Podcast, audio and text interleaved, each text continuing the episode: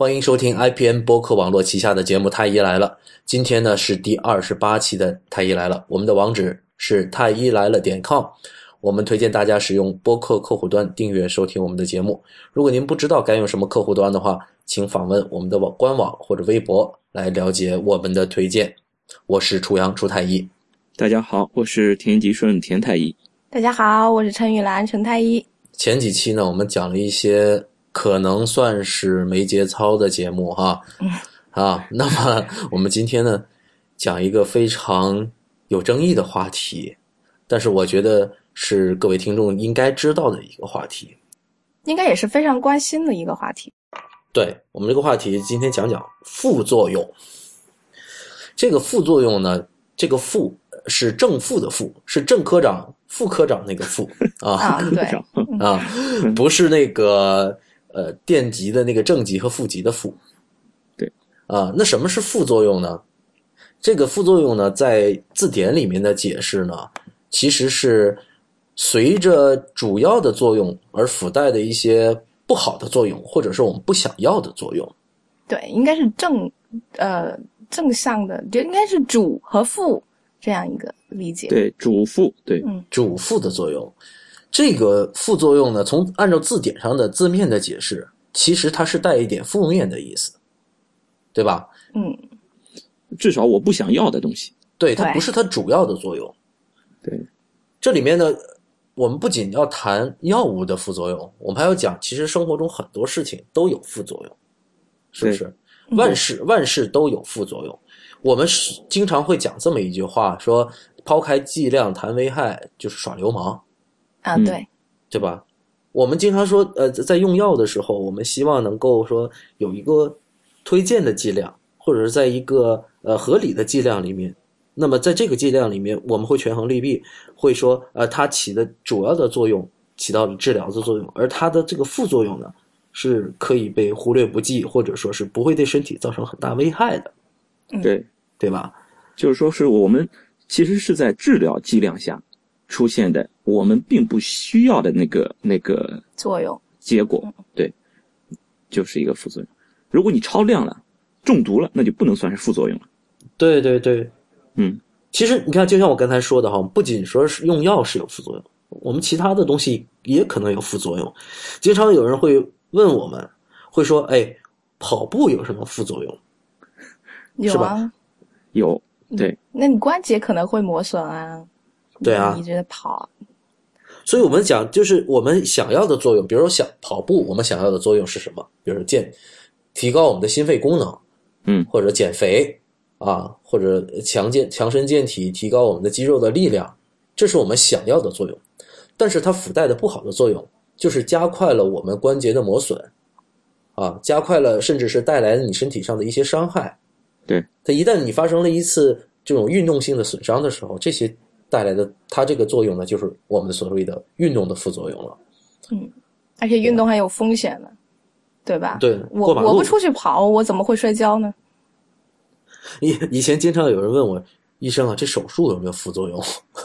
对，手手术也有副作用。我经常跟他说，过马路也有副作用，是吧？我们这个手术的，比如说讲一些小的手术，取肛板的手术啊，这个取肛板的手术，手术的副作用呢，比你过马路的风险可能还小一点。其实我们讲的这个副作用，其实是一个偷换概念，嗯，嗯这应该理解为风险。对，是个风险。那你说我们坐飞机还有失联的呢，过，是吧？然后这就是风险了。我本来差点买机票了，我告诉你们，结果那飞机又不见了。然后你看坐飞机有失联的，过马路还有被有车撞死的，而实际上很多手术它的这个风险还没有过马路风险大呢，对不对？只要你严格去操作，按照去标准去操作的话，基本上是很少很少发生这种所谓的副作用，就是我们所说的风险的。嗯对，至少这一群人他都是专业的，受过培训的，然后我们已经通过这样一套机制来尽量的降低风险了。嗯，但是就是手术的这个副作用，也也不能是只说是风险。你比如说你你在肚子上划了一刀，到后面它留了一道疤，这个疤至少影响了你的美观了，这就是这个手术带来的副作用。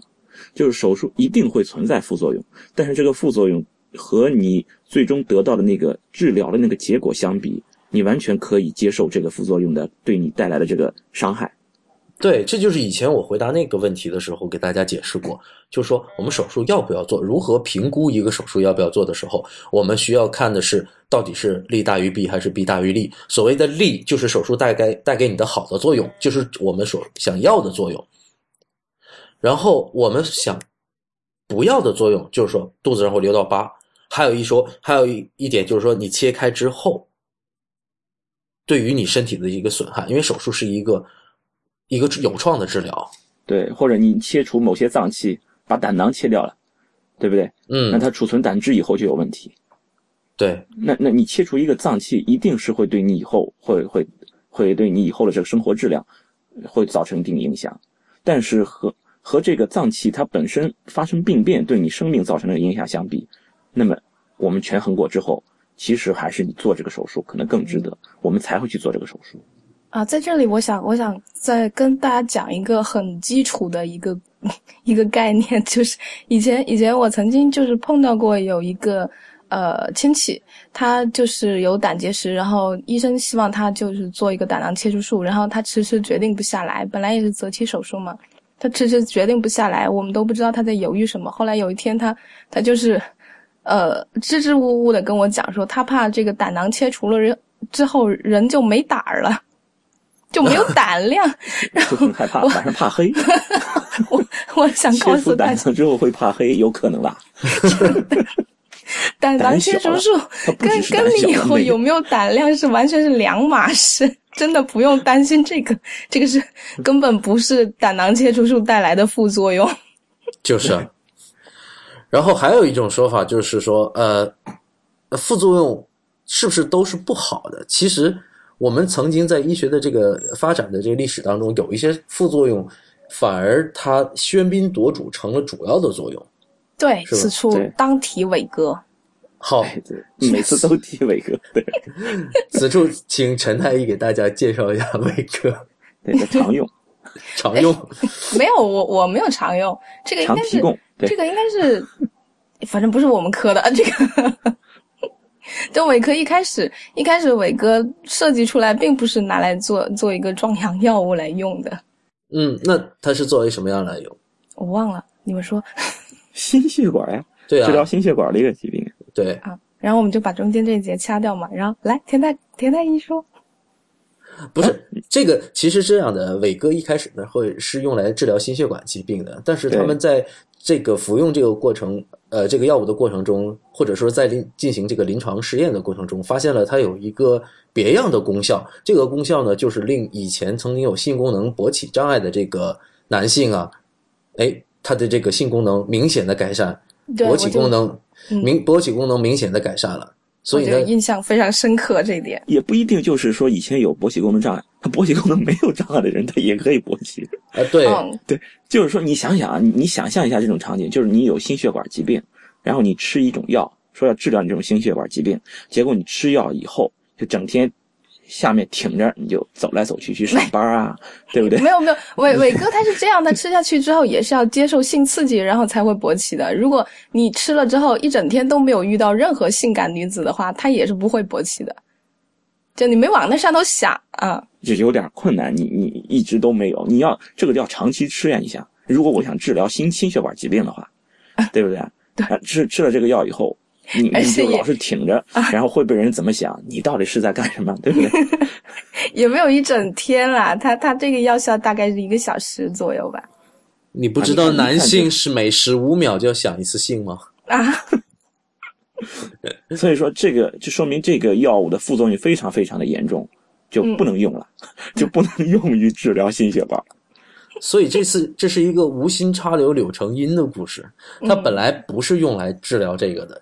但是呢，哎，偶然发现这个作用，结果呢，把这个作本来的本来的副作用，嗯，就喧宾夺主，变成了它的主要作用。对，还有 反而治疗心血管疾病变成了它的副作用。对，所以说你用伟哥一定要小心，对不对？用伟哥有可能会造成你心血管的一些一些，对，它可能造成体位性低血压。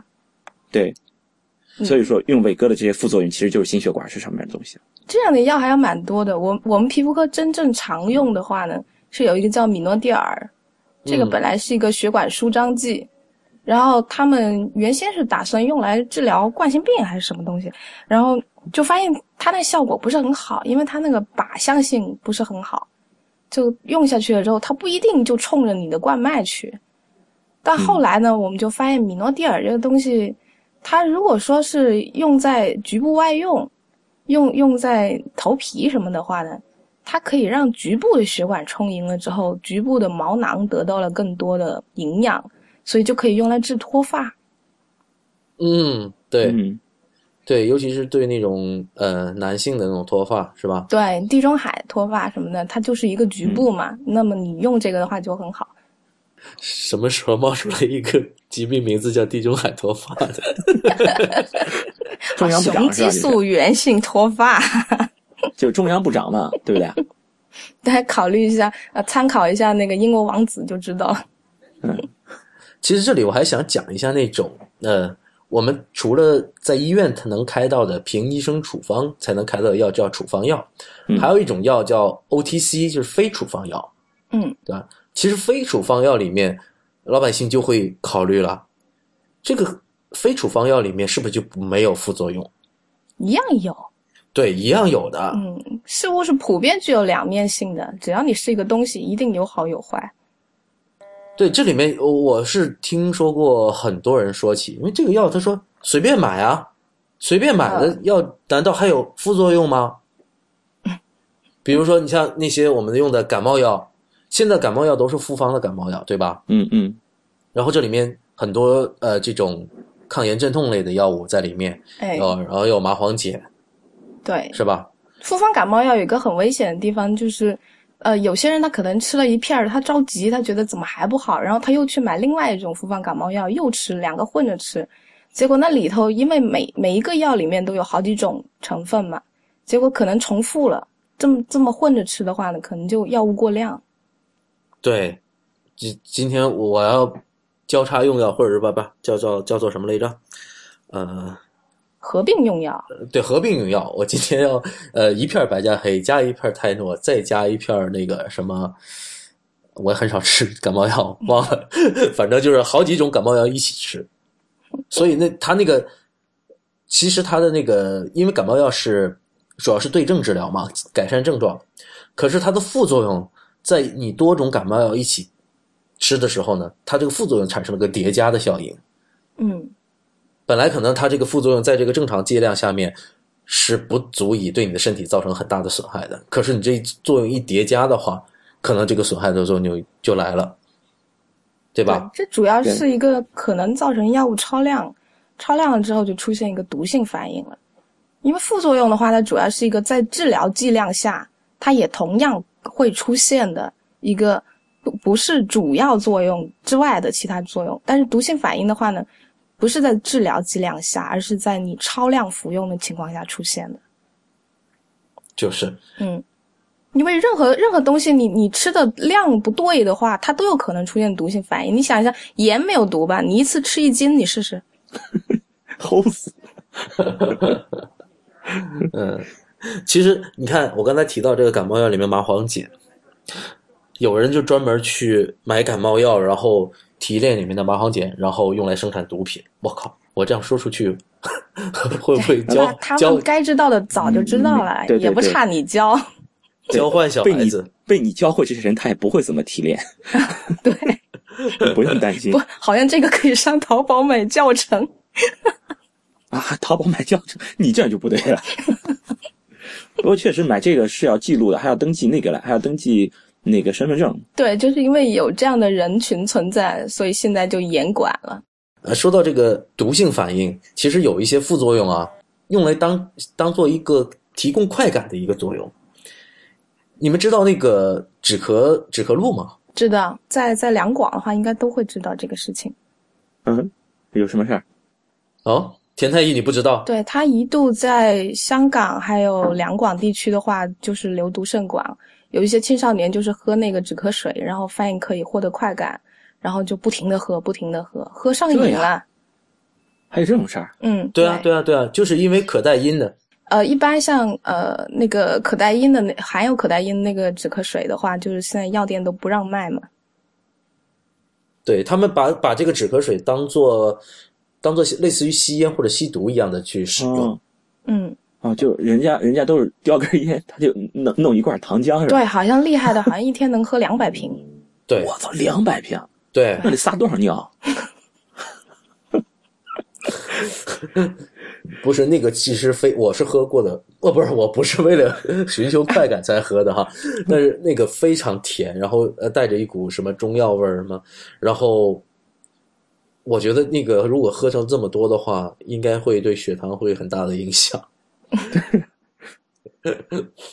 然后呢，呃，这里面有一些有一些那个听众或者说以前的朋友们会问我哈，就是说我们作为医生哈。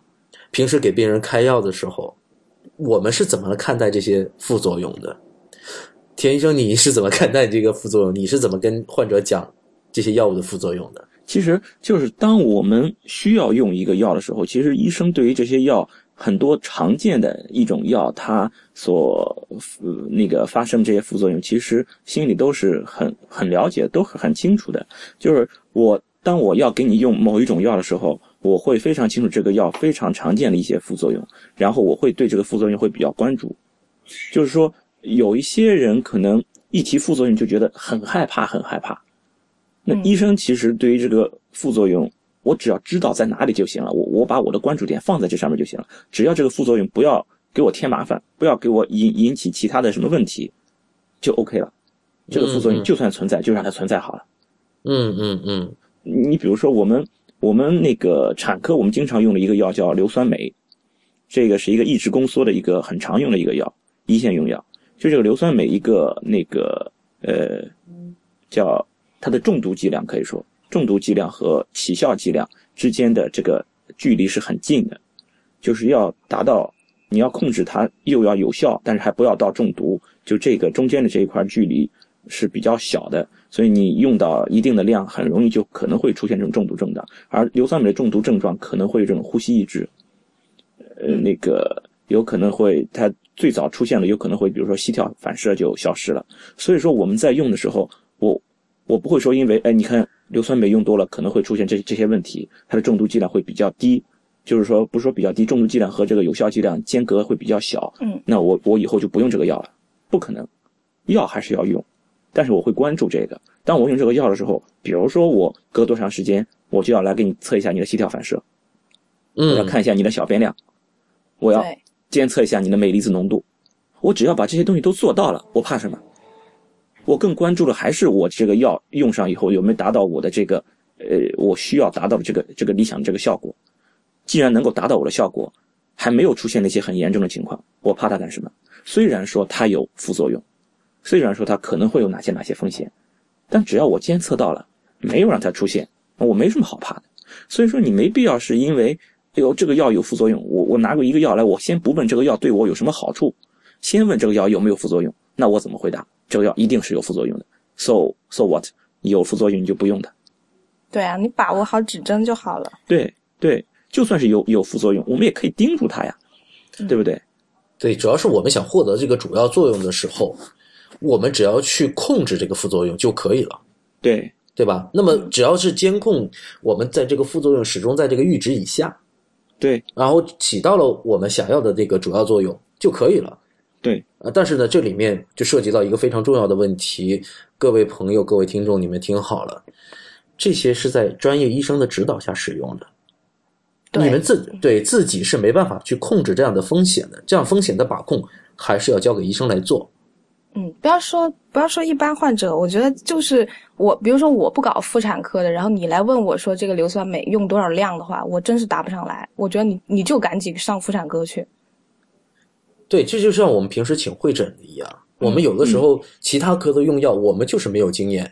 对，那你说我的情况，我至少我我还是学了那么多年医的吧，我还比一无所知的患者要好一点吧，我都不敢讲，是吧？这种时候是一定要交给专科医生的。对，而而且不仅仅是交给医生，还要交给专科的医生。嗯，啊，就像比如说以前像呃像多巴胺啊这些，我们都就是骨科就很少用的嘛，但是我们可可能心内科用的就很猛的，对对对对吧？对他们专科的人，就我们在我们看来，我靠，这个药要小心。他们专科人都用起来就很猛，嗯他们就不怕。对越是专科的药，真的用的越溜，他们就 越胆子大。对，因为医生是怎么看待这个作用的？就像是他们是这个使用的经验是非常丰富的，对他们对于副作用的把控是非常有经验的，对吧？我们如果是非专科的医生，用用这个药的过程中，可能我们仅仅是还依赖着我们当年学教学的时候学习药理学药理学的时候，对就那那一点点呃很很贫瘠、很可怜的知识，那是个打基础，真的是不能起大厦的。对。然后在真正的临床的这个用药的过程中，其实你会积累很多经验的。到什么程度，根据他的不同的一些体征，就像你刚才说的膝跳反射，这些我就是嗯嗯没有经验，我不知道应该去呃应该。学过，但是如果到了那个紧急的时候，可能根本都想不起来。对这个东西，呃，所以还是要交给专科的医生去去权衡这个风险。对。还有一个就是那个很多人就是病人，我给给他开过药之后，他会拿着这些药说明书上的罗列了一长串的副作用来说，对，因为，这些副作用，一个药可以有很多很多的副作用，嗯一长串，一直到死。然后他问你，对不对他问你他这么毒的药，你们还给我用啊？对对对，他会很担心这个东西，但是事实上，其实很多药这个副作用都是很少见的、很嗯罕见的，或者说，那他就会觉得这些事情就会发生在我的身上。啊，对，我觉得真的很有必要讲一下这个事情。很多的人都会非常强调这一点，说你看这个药，你打开那个说明书给我一看，这么多的副作用，这个药还能用吗？对，其实不是的，这个副作用都是，其实后面还有一行小字，可能大家没有留意。其实这些副作用都是极少发生的，但是为什么它要列在上面？因为这是我们的义务，这是药厂的义务。就它确确实实是发生过。你比如说，我做了十万个人的这种实验，临床实验，有三四个人发生了这个，有五六个人发生了那个，对不对？很多很多种的这些副作用在极少数人身上都出现过，那我就不能说这个药物没有这种反应，它就有可能出现这种反应，是不是出现你身上我不清楚，但是出现在别人身上发生过这种事情，那么好了，我就要把这个事情把它列出来。对，可能会列出来很多很多很多很多。你想想，如果这些副作用全都在你身上发生，那你都死多少回了都不知道。对，其实这个是大家非常容易出现的一个误解。我想说的是，你这个药物如果这个说明书上列的副作用越详细，我倒觉得这个药物更负责。对，嗯，这就是好药。对，相反是那些说明书上都没有写副作用的，那他妈它不叫，那就不叫好药。对，对，这这种药其实医生很慌，嗯，我都不知道我的关注点在哪。你你如果把这个药的副作用都都列下，你比如说硫酸镁，硫酸镁确实它的毒性和这个有效剂量间隔短，你你听着挺害怕，但是我知道我的关注点在哪，对不对？对对而且如果说你有一个病人吃了几种药呢，然后出现不良反应了，然后你把这些药物说明书全都找来，然后一看，每一个上面都写着不良反应不详，那到底是哪一个药物出现了不良反应，你都不知道。对，或者是你出现了一些不舒服的一些一些一些问题，到底是不是这个药引起的？我该不该停这个药，我都不清楚，嗯，对不对？你你用了用了，我知道这个副作用，这些药用过之后，哎，我发现你有了这个问题，其实不是这个药的副作用，那我就可以考虑是其他的问题，对，这样我的思路会比较清晰。如果你说你用的这个药，我也不知道副作用是什么，结果你出现了其他的新的问题，那到底是不是这个药带来的，还是说你自己又出现了新的问题？所以我就很难判断。我经常在门诊会遇到一些病人拿着一些来历不明的药来问我，这医医生这个药能用吗？对，这就很害怕。这个真的很害怕。对，我我大多数时候都会说尽量不要用。首先我我们是懂英文的，有一些药呢，比如说从港澳地区拿来，有一些呢是从亲戚从美国特意给他带回来的，有些甚至根本就不是药，因为他们不懂英文。但是说亲戚说这个好，有一些药它上面就根本就没有说明书，不是中国有假药，外国也有假药的。对只要有人的地方，一定会有人造假，对只是看多少而已。真的，那个那个是非常可怕的一件事情。我说，这上面什么都没讲，然后又没有经过我们大陆的这个药品的审核这个标准。你问我它有什么风险，它上面也没有讲。我也不知道这一粒药里面究竟是什么成分，可能它是好的，但是我建议你不要吃。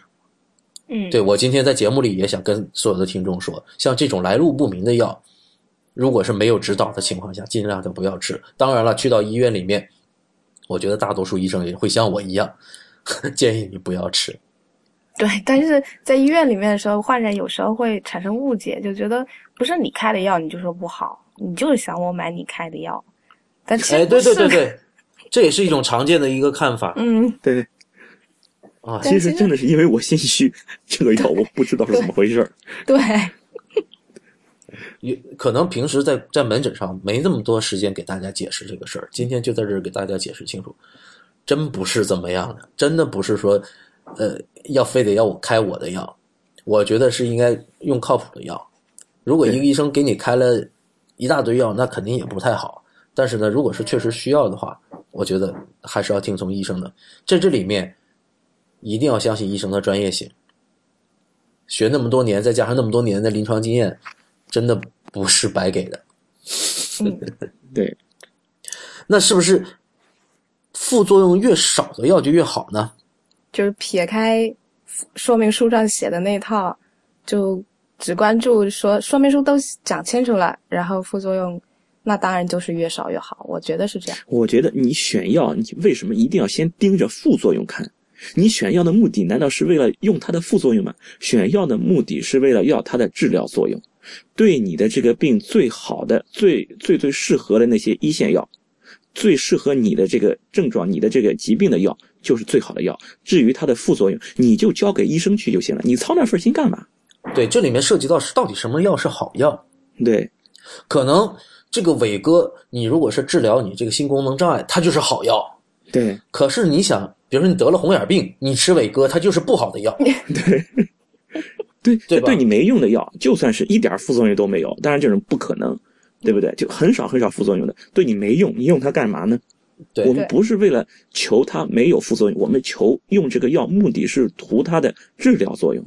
当然，我们第一步肯定是看主作用嘛，但是当然副作用也是考也是选药的时候考虑的一个很重要的项目，因为毕竟有一些副作用也真的是带来很大危害的。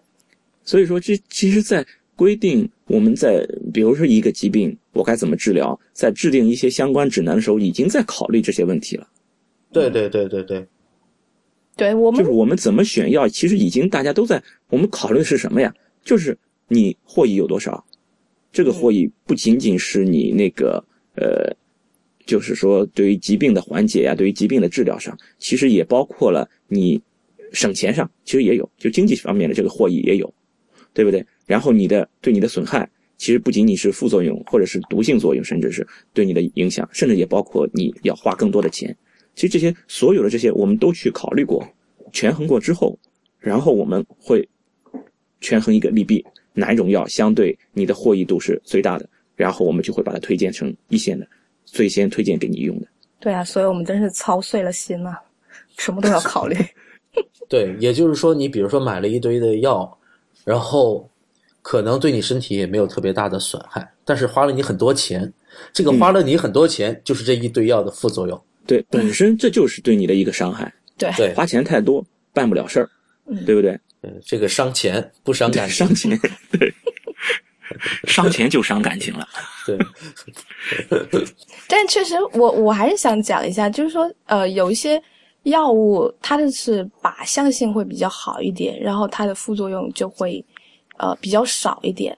像我们皮肤科的话，就是我们抗过敏嘛，你都不知道，其实以前可能可能你们不搞这个的话，也也就不知道以前曾经有过这样的黑历史，就是有一些基基层的医院的话，会用西米替丁来看过敏。你知道为什么？你给大家，你给大家解释一下西米替丁，不要在这里抽险。啊，西米替丁它它本来应该是一个胃药，它它呃是作用于一个 H 1受体来抑制胃酸的分泌，这样子来达到一个治胃病的效果。但后来呢，就是基层会发现，在临床使用里面就会发现说，这个药它其实选择性不是很高，它除了对胃上面的这个受体有用之外，它对皮肤上面的那些呃 H 2受体也有一点用。然后对皮肤上面的受体有用呢，就可以达到一个抗过敏的一个一个目的。但是它因为选择性不高，所以你用它来呃治过敏的时候，这个病人同时就会出现胃酸分泌变少，他吃不下东西，他消化不了。哦，对，然后然后我们后来有了呃靶向性更好的，就是专门就是针对抗过敏的这个受体的药物之后，这些这些药物它不影响胃部的这些受体，所以它就不会影响到你的胃酸分泌，那么这个副作用就消失了。这个时候话就是靶向性好的药物，它的确副作用会少一点，但是当然了，这些新发明出来的药它会比较贵。其实副作用它主要的就是因为靶向性的问题，就是因为这个药进到体内以后，它没法长着眼睛就冲着你的呃得病的这个地方去，嗯对它没有这么好的这种靶性，所以才会出现副作用。就是说我在其他地方也会产生同样的，只要是能够和这个药相匹配的一些地方，都可以产生这个药物的作用。呃，你得病的这个地方呢，就是治疗作用；没有得病那个地方就变成副作用。就是因为它缺乏这种靶心。那我们的目目的当然是就是提高这个靶心，但是困难其实是很高很高。嗯，但是你从这个角度上来讲的话，你就会感觉到说，药物它是越越是精确越好，它就副作用就越少。那么那些连提纯都没有怎么提纯的，就一把包了包了水喝下去，然后你你里面都不知道有多少种物质的，这个时候你来跟我讲啊、没有副作用，这个我就不怎么信了，因为这个靶向性太差了，我觉得。嗯，这就像刚才我们说的，有些药物呢，它负责任的药物呢，它把这里边的副作用列得清清楚楚的。对，有一种药啊，它就不会给你列这种副作用，就是我们那个伟大的那个传统医学是吧？他们列的这些他们的中药呢，都不会列副作用给你的，他就开一个药方，然后这个药方上面呢也是没有副作用的。哎，但是我刚想到啊，就是说你的你说这种靶性啊，靶向性越强越好，前提条件是你知道这个毛病的具体的致病原因。嗯，机理你弄得很清楚，你才可以再去讲这个靶心。你连这个毛病到底是怎么得的，具体机制你都不知道，你怎么选择靶心？选择不了。但是事实上，我们绝大多数疾病都不知道它的发病机理。但那是一个理想状态。对，那是个理想状态。嗯所以说，你想要想，对你想要让一个药物没有副作用，一个靶性很强的这种，你你不要说就是说提纯这种药物很纯了，你就算你就算想要知道这个药这个疾病是怎么回事，你都不知道。所以说那个就是说一个疾病它的机制可能就是很多很多种，那么就需要你有很多很多靶性的这个这个药去去处理它。所以说，你说我就用一个单靶的一个药去去治疗某一种疾病，其实这种机会也比较小，因为就一种单一的这种机制造成的这种疾病其实也很少。对，这里面我能理解田太医说的意思，就是说，嗯，我们还是要重新的去思考一下刚才那个问题，到底什么是药是好，什么药是不好。那我们不能说，呃，这个药物在某一种使用的范畴里面，我们说它靶向性好，我们就说它是好药。它是好药，对对你，你如果说错误的去使用这种药，或者说用它治疗了不应该治疗的疾病，或者说这个疾病，或者说他这个病人的现在目前的状态还无法用现有的这些体系评判它到底是好药还是坏药。对，因为大部分其实我们治病呃治病的机制、得病的这种机理，我们其实都还不不清楚。对对对，嗯那我们继会继续讲回我们这个伟大的中药的问题哈。我们 对对我我我在这里，其实我们几个都不是说呃什么典型的中医黑啊或者怎么样，我们对待中医药的态度，我们尽量是客观的。然后我也我们也确实不懂哈，但是呢，我们对只讲讲我们知道的一些东西。虽然我们说不谈中医中药哈，但是我们知道就是呃有一些中药呢，大家不要盲目的用。我们并不说反对大家说找正规的中医看病哈，但是有一些已知是有明确毒性的中药的，比如说阿马兜铃酸，是吧？嗯，这都已经是嗯呃被我们公认的。所以在你的在买回来的中药或者中成药里面，如果看到马兜铃这三个字的话，记得千万万万不能用。呃不止如此，还真的不止如此。不止，还就是说，你一定要破除一种想法，就是中药就是没有副作用的。对对对对对，我用中药，因为比如说我买了一包泡腾，不是泡腾片，我买了一包这种什么冲剂，中医的这种冲剂，中成药，我就可以可着劲儿的喝，对不对？我把它当咖啡喝，我把它当茶喝，不行，你不要觉得我买的是中成药，它就是好的，就是没有副作用的，一定要破除这种想法。有有一个非常非常主流的观点，就认为这个是纯生物、纯植物的，所以它没有副作用。凭什么这么说？对最初的我们所有的西药，它也是从物质里面提纯出来的。对对不能说你只要是生物提取的，它就没有毒性。大量的生物吃下去都会中毒的，大家知道，我想，是吧？凭什么说纯纯植物的东西就没有没有副作用，就没有毒性呢？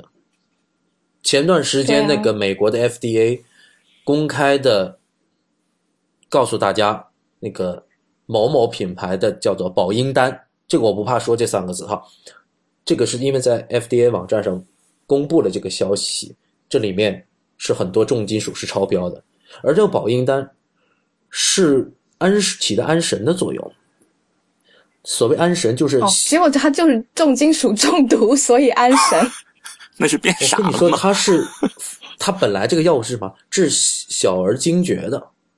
我操，给小孩子用的。保婴的，对啊，保婴嘛，对啊，它是防止小孩，比如说过度的兴奋，或者说是晚上这个叫 广东话“小兒喊驚”，我不知道这个呃普通话怎么说，反正就是呃小孩子可能晚上哭闹，嗯，对。就是液晶，应该算是液液晶。对，不好，你这这有点狠，这给孩子用这么这么多重金。对，属，我也觉得不知道什么样的人可以这里面的成分其实就有砒霜，对我我很想讲这个事情哦。对，呃，砒霜还有还有，前一段时间我们就是总院那边收了一个病人，然后就是很很隐匿，然后我们都一开始都没有怎么考虑出来他到底是个怎么回事儿，他就是黏膜那儿一一直就溃疡。就黏膜与皮肤的交界处都溃疡，然后包括嘴巴里面、嘴巴旁边、眼眼角一直都长溃疡，然后无法愈合。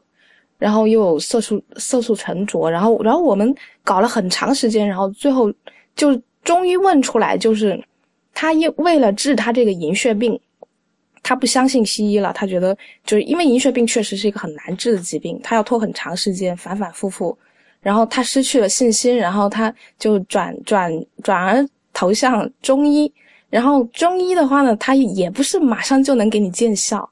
他就觉得这个中医不好，那我再看下一个中医。然后他反复看了很多个不同的中医，然后他们都给他用了清粉，就是轻重的轻，这个清粉。清粉是什么？这个我真的不清楚。对我也没听过的。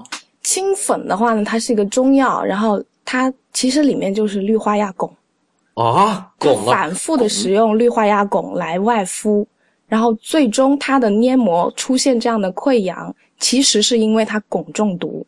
汞就是水银，我想对啊、对，就是以前练仙丹就用这东西。就最后我们就打发他去那个职业病医院那边，就去测了一个汞，就真的就是四倍那么多，就正常人的四倍那么多。啊，它的确是一个汞中毒，就因为很恰巧这个汞中毒它没有什么神经系统的症状，所以我们一直都没有判断出来。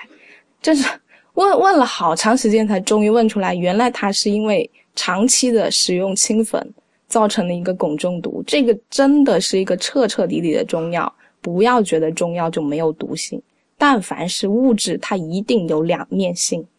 对，就你不要相信有什么药是绝对没有副作用的。谁宣称，哎，我你用我这个药，我这药是没有副作用的，那我就不用你这药。你敢跟我讲你这药有副作用，那我才敢去考虑你的药是怎么样的。对我至少我知道问题出在哪里。你跟我讲没有，但肯定是有。你跟我讲没有的话，我就不知道问题会在哪里出现。对，所以说听大家听了这这一期，一定要记得，就是说药物都有副作用，你一定听进这句话去。所有药物，不管你是什么药，中药、西药，只要是药都有副作用。而且那个之前有一个我们有一个肾肾内科的医生，那个陈刚过来，我们之前他在肾内科嘛，跟我们讲述了很多这样的一个故事，就是太多的病人吃中药吃到把那个肾功能吃衰竭了。嗯，因为就是我相信啊，正规的中医他在做这个呃开药方的时候也是非常讲究剂量的，他们那个也是掐的几钱几两，是掐的很准的。但是呃这个社会上确实存在一些庸医，存在一些良心有问题的医生，他们开出来这个中药有的时候完全不顾这个副作用。就像我们之前讲，我们要控制它的副作用，那怎么控制？就是通过控制这个剂量，不能滥用。对，也有可能像我那个病人，我我刚才讲的那个病人一样，他反复看了很多个中医，然后每一个都不知道另外另外的中医也给他开了，所以结果就造成一个累积中毒。对，我是觉得呃这种例子其实我们见的太多，我们其实是非常痛心疾首的。所以说他其实也也也可能挺可怜，他其实就相当于是这种有病乱投医了，就相当于对，病急乱投医。你说你说你不让我信中医，你们西医倒是把我治好了呀。你把我治好，我一开始我是求你西医把我治好，你治不好我，那我怎么办？我只好乱投医了。你说这个东西，你说你怪他，你怪不着人家，只能怪你无用呀。也不是，应该就算是难治的病，这个病真的是很难治，你应该在初治的时候你就直接跟病人讲清楚，这个病的确很难治，你要嗯建立一个心、长期斗争的心理准备，你应该要要做好这样的宣教，就会比，较好。那我长期长期长期抗战的准备我做好了呀，我就到处去找人啊，到处寻找各种各样的方法，我就是长期抗战了呀，打算。嗯，我们这里也要公平的说一下，并不是说呃没有说吃中吃西药就不会出出现肾损害的。对对，对就我们吃西药也有把把肾吃坏的。对，肾肾肾脏肾毒性、肝毒性对对还有还有耳毒性很多西药是有这种。对耳毒性很多以药是有这种前用氯霉素是吧？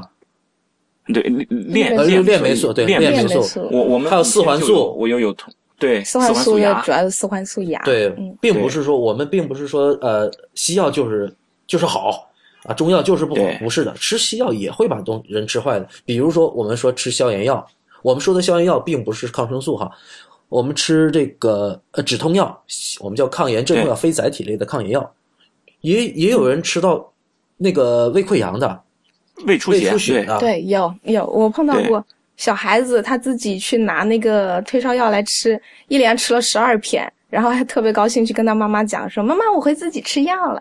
啊哎，呦，”完了，然后晚上就吐血了。这个挺吓人的，这孩子得管好这个，所以说，家里面的药一定要放好。对，远离孩子，不能让孩子轻易拿到。嗯然后再讲我们激素，我们其实呃，因为我们脊柱外科经常用激素的，其实我们是很怕的，但是我们还是会有，比如说用了激素之后啊，出现出血啊，或者说是出现了一系列，甚至有些人吃用激素，还有像肾内科他们就更多用激素的了。对，我们科才多呢，但你们科呃，我们是激量素行家，量不好吗？但你对量不够人家大，其实我觉得就是没办法的时候就开始用激素，对不对？你碰上这个病，我操，没辙，这没招了，上激素吧，也就这样了，是吧？对啊，没有，但是有有很多就是，如果是像那种全科医生或者内科医生看看这种皮肤过敏什么的时候，就会觉得用激素啊，激素多好用，像开挂一样，简直就是一用马上就好。但是问题是它反弹啊，对，其实我想讲这个，我们吃西药或者是用西药，不一定是吃，有的时候从静脉使用的哈，嗯一样都会有这样副作用的，不是说没有有，可是大家要知道一件事情哈，我觉得很多的医患矛盾就来自这儿。嗯他说是是，比如说确实出现过这样的医疗的事故吧，或者说是我们不想它发生的。嗯，我们之前讲，刚才田太医也讲到，在我们的控制这个副作用的过程中，有的时候可能出现一些意想不到或者我们控制不了的情况，对吧？它就是发生了，对，它就是发生了毒性反应，或者说因为这个副作用造成了其他脏器或者部位出现了很严重的反应，甚至导致病人死亡了。嗯这种情情况我们其实都是遇过的，对不对？嗯，我们但是我们是不是我们如何正确面对这个事情？我们医生就就会说啊，我们也不想的，对吧？老百姓肯定会不理解，你们不想为什么给我用这个药？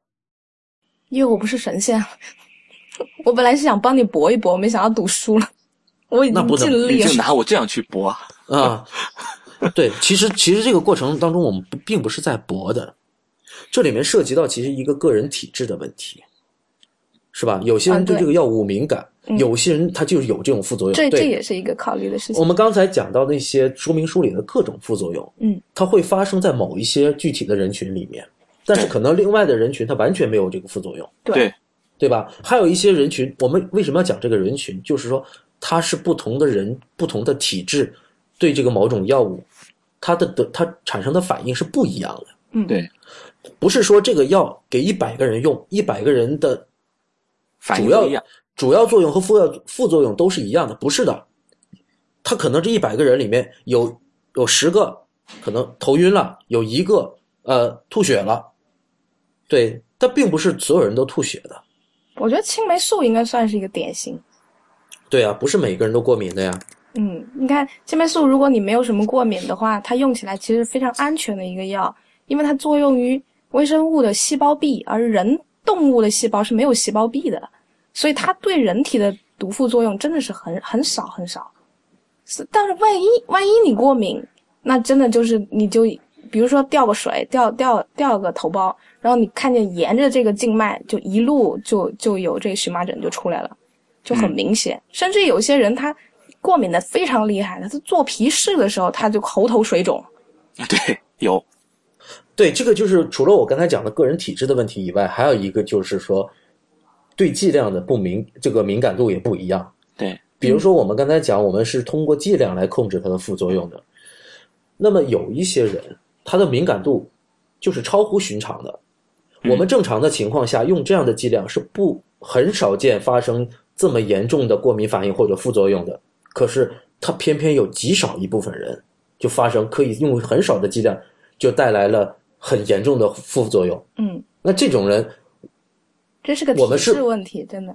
不是这里面涉及到一个概率的问题。嗯嗯嗯，这是极少一部分人。我们是不是因为极少部分人发生了极严重的副作用，我们就一刀切或者一棒子把这个这个药物打死？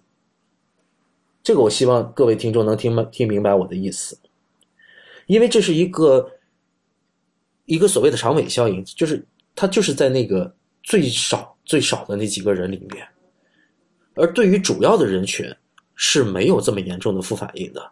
也不会说因为我在安全的使用的标准下面而让你产生了甚至死亡这样的风险，是不会的。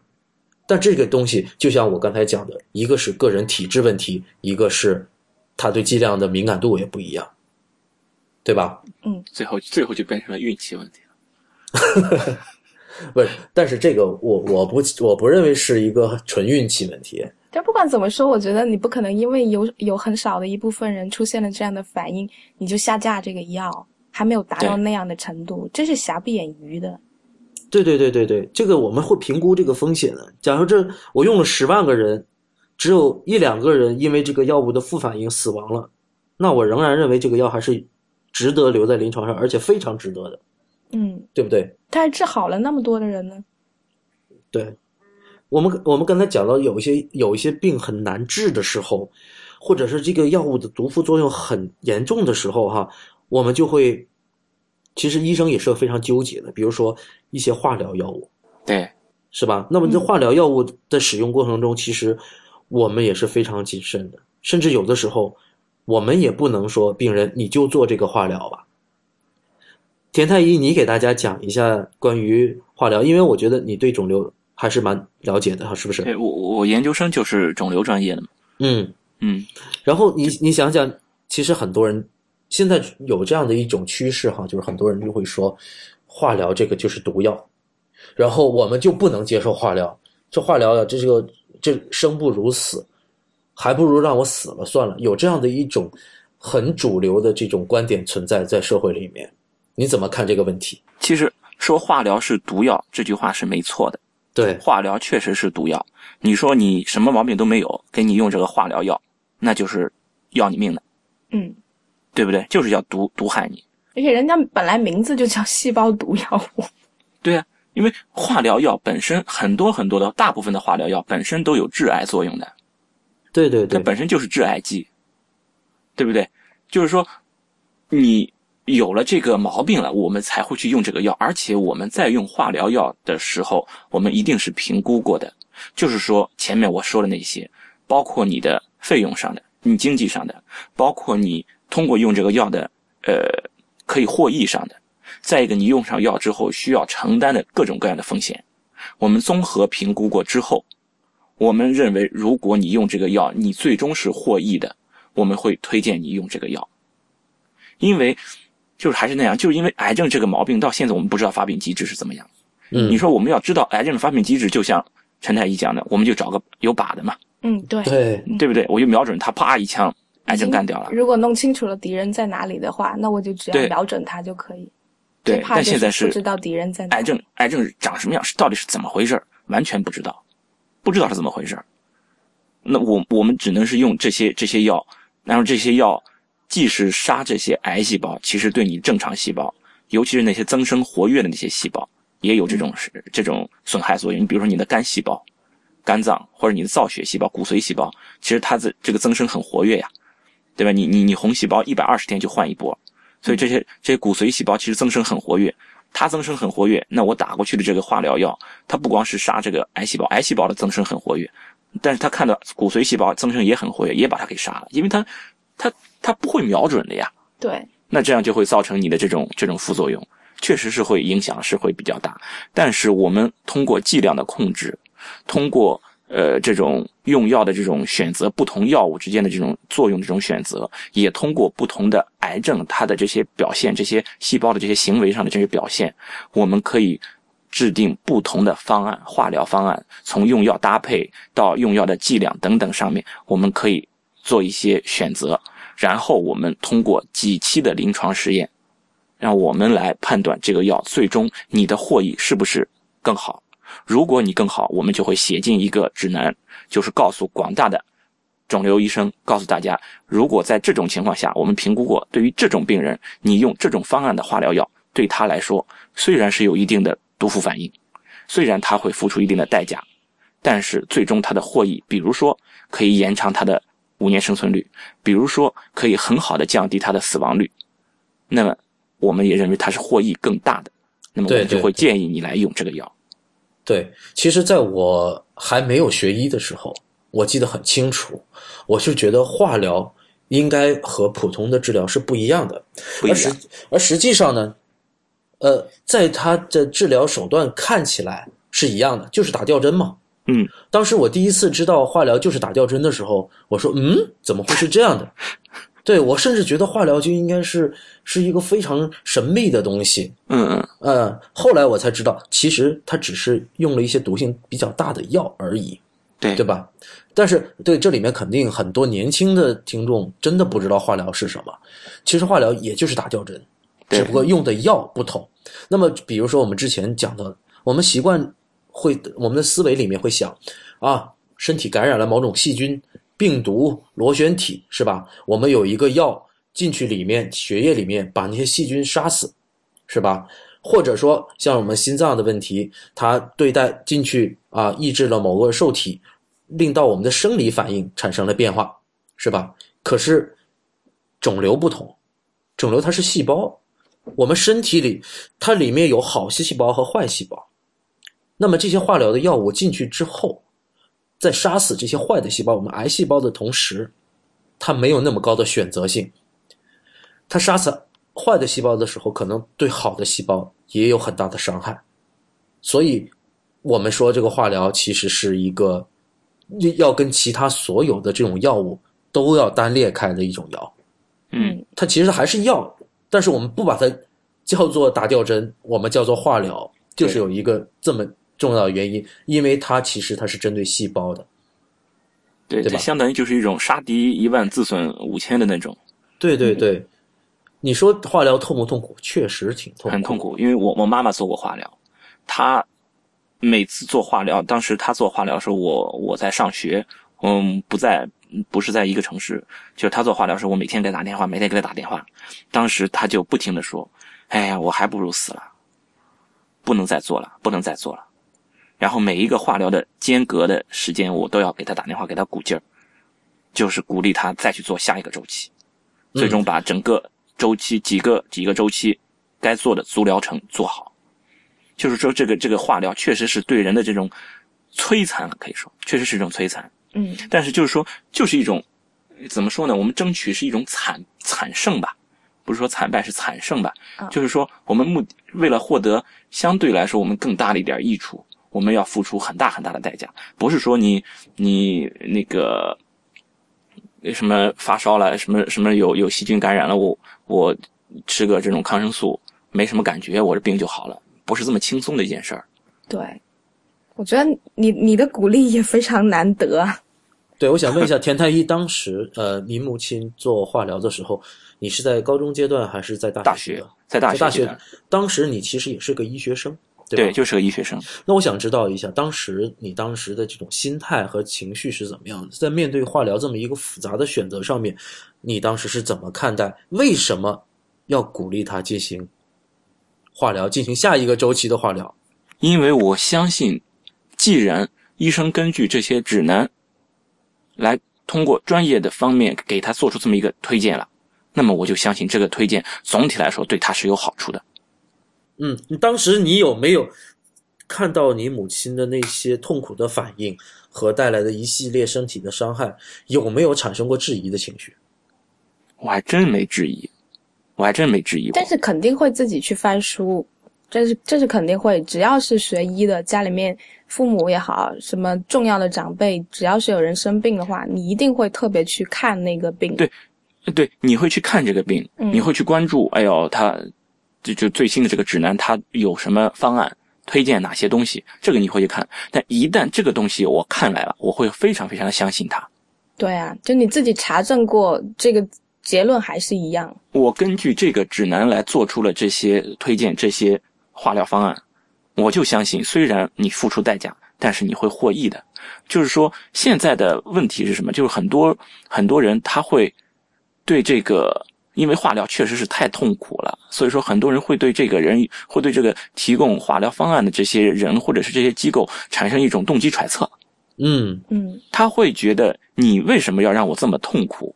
你的目的其实并不见得，而且而且很多人确实因为癌症这个病确实是太可怕了，它的这个预后是很差的，嗯就很多人即使是治疗了，效果也不好，这种例子实在太多了，所以他就会想，既然治了也不好，你还让我这么痛苦，最终我什么好都没捞着，那么你为什么要让我这么做？然后大家进一步去推出来，这个医生他总不会是让自己什么也没捞着，然后还让你这么痛苦，那一定他自己是有好处的，然后就进一步化疗药比较贵，然后就可以推出来，医生之所以让你化疗，是因为医生想要挣钱，嗯于是就有了这么一一系列这些推导。但是这么说，我妈在做化疗的时候，因为这个是专业的医生的一个推荐，我是非常非常相信，我没有质疑过，嗯嗯我一点都没有质疑过。我相信这个对我妈是有好处的，所以我会鼓励她。嗯，那你母亲当时有没有一些要退缩的情绪？嗯有呀，每一次都是因为打的这个药的时候，真的是很痛苦、很痛苦的一件事儿。就是，嗯，他不是有那个嘛，就是呃那个彭德怀被被那些军阀抓的时候，他在被接受拷打的时候，每次接受拷打，他都在想，如果明天再打我，我就招了。就是这种情况，就是你在经历、在经受这些煎熬的时候，你的这个意志你是坚坚持不下去的，就是这样。如果你再给我打，我就不打了。他肯定是会经历这样，因为太痛苦了呀，打我打化疗。对，所以我就觉得你的鼓励非常非常难得，因为如果就是如果是我的话，我觉得我可能不行，因为因为以前我妈妈就是有甲亢，然后就是会附带着对心脏的功能也有点影响嘛，然后他发作心绞痛的时候，就他跟我说他很难受，然后我也在旁边抹眼泪，我一句鼓励的话都讲不出来。对，我觉得还是要鼓励的。其实刚才我们讲到这个化疗和普通的药物要单单列出来，就是说，普通的药物啊，它没有这么强的副作用，嗯不会让不会副作用强到让你觉得，甚至有一些人会轻生，是吧？嗯，对，有，绝绝对不会有，就是一般的药物不会有。然后还有一个问题就是，比如说普通的感染，我们其实我们人是有免疫力的，即使我不吃这个药，我可能熬一熬也过去了。但是对于癌症，我们不能够说让它熬一熬、等一等，这个等不及的。所以我们必须要把癌症和其他的疾病全都分割开来看。癌症这个事情，刚才田太医也讲到，是非常可怕的事情，我们一天都不能等。如果是能尽早的去治疗，就要去赶快去治疗。如果说是确实是我们已经知道，在某一种指南上，我们已经有明确的推荐，我们权衡过利弊，该做那就是赶快要去做，因为这个涉及到的和那个，比如说你你喉咙发炎了、感染了，我们纠结要不要用抗生素的问题的时候，和这个得了癌症的这两完全是两码事。那个可能你熬一熬可能会过去，但癌症这个事儿，熬一熬就可能影响着你的五年生存率。五年生存率什么？你能不能活到五年？这直接就影响的是你的生命。说难听一点，就是关系到你会不会死的问题。嗯，所以我觉得这个化疗，即使它带来这么多的副作用，只要我们明确了它是应该给你带来好处的时候，我觉得大家就是要做。因为在这个晚期的肿瘤过程中，其实，在人类对抗肿瘤的这个历史当中，我们并没有说打了胜仗。其实到现在，我们仍然正在在奋斗当中。嗯。焦灼的战斗，对，其实我们并没有说大多数的肿瘤，我们仍然是无计可施。我们现在所谓的一点点的进步，仅仅是说将某一种癌症的生存率改善了，嗯，但还没有某一种肿瘤真正的被征服。现在唯一有可能被征服的，现在就说是宫颈癌，因为有了 HPV 的疫苗，这仅仅说是可哦，仅仅是。呃，从疫苗这个角度讲的话，是的确是看到了很很看到曙光了，已经。对，只能说看到曙光，但实际上大多数不是应该说所有的癌症到现在我们都不能说自己有能力去治愈它，这个一点我们要承认啊。所以就是说，在到晚期肿瘤的时候，确实是一个非常难做判断的时候。呃，说句实话，如果我经常会想这样的问题，如果说这个癌症终于落在了我的身上，比如说，我这种例子我就直接拿我自己来举吧。比如说明天我发现我得了癌症，然后已经是晚期了。所谓的晚期，就是说，比如说多已经多处转移了。